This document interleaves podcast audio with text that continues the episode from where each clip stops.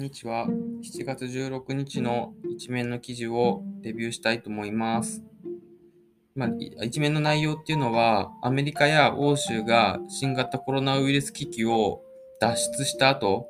に、環境系やデジタル系ってところに数十兆円規模で投資していきますよっていう話です。で、えっと、記事が言いたいことは、おそらくですね、あの、アメリカとか EU はすごい額の投資をするのに関わらず、日本は全然やる気ないですよね、と。あの、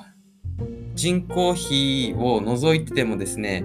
ワンオーダー、つまりは投資額がですね、一桁違うんですよね、日本は。少ないんです。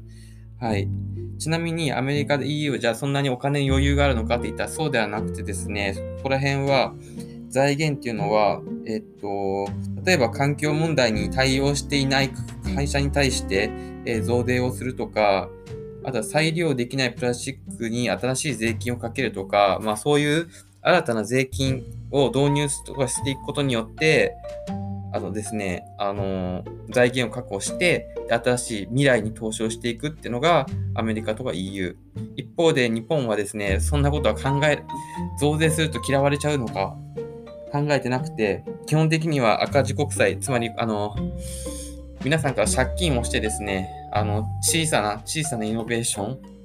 あのすごく少ないですけども、あの、この新ビジネスに投資をしていこうっていう考え方をしているってところが、あの、そんな記事でございました。うん。ってことで、これは危機感を持っていた方がいいんじゃないかなとも思うところです。で、未来に対する投資っていうところをちょっと調べてみたんですよね。あの、対 GDP 比率で、えっと、国際、えっと、公的教育費っていうのがどれくらい、つまり教育にどれくらい各国がお金出してるのかってところはですね、あの、データが出てるんですよね。えっと、これちょっと見てみるとですね、えっと、日本がですね、えっと、世界200カ国くらいある中で、なんと115位と、あの全然教育に対してお金投資できてないよねっていう、まあ、そんな話がありました。で、あの、上位は今皆さんのイメージ通り北欧系ですね。ノルウェー、デンマーク、アイスランド、スウェーデンとか、あとはちょっと別枠でミクロネシアとかもあるんですけども、まあそういうところが多いですよ。あとコスタリカとかも実は高かったりとか。まあ、するんですけども、まあ、日本はなんとですね、残念ながらかなり低い1位、地位でございまして、えっと、これからさらに世界との差を広げていかれるのではないかと、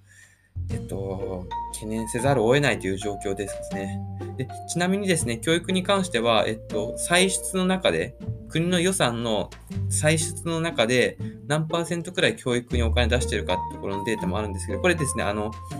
各国、あの、いつの予算との比率かっていうのは、あの、違いはあれど、あのさっと見てみたらですね、大体フランスが21%、でイギリスが13%が14%ぐらい、イタリアが7%、スウェーデン7%、ドイツ6%とかですね、あのやっぱヨーロッパ系がですね、かなり、えーと、教育に対してお金を出しているんだなっていうのが分かりましたね。はい。ちょっと、うん、こういう意味では未来への投資っていうところは日本はあんまり得意ではないんじゃないかなっていうのはちょっと感じるところでもありました。はい。そんなところのニュースでした。ちなみにこのよを調べていく中で、日本の歳出、予算どんなところに使われているかっていうのをちょっと調べてみたんですけども、やっぱり一番はですね、えっと、社会保険保障関係費ということで、まあ、社会保障系のお金なんだなっていうのが分かって、で、2番が、えっと、国の借金ですね。国債返却、利子の返却ってところが大きかったですね。で、あとは、えっと、地方交付税交付金等ってところで、あの地方公共団体への、えっと、にお金を渡して、で、地方の活性化とかいろいろなところに使ってくださいねってところ。まあ、大体この3つで、えっと、予算の4分の3を占めているって感じでした。はい。まあ、調べたところはそんな感じです。ちょっと今日短いですけども、以上で終わりたいと思います。はい。今日も一日頑張りましょう。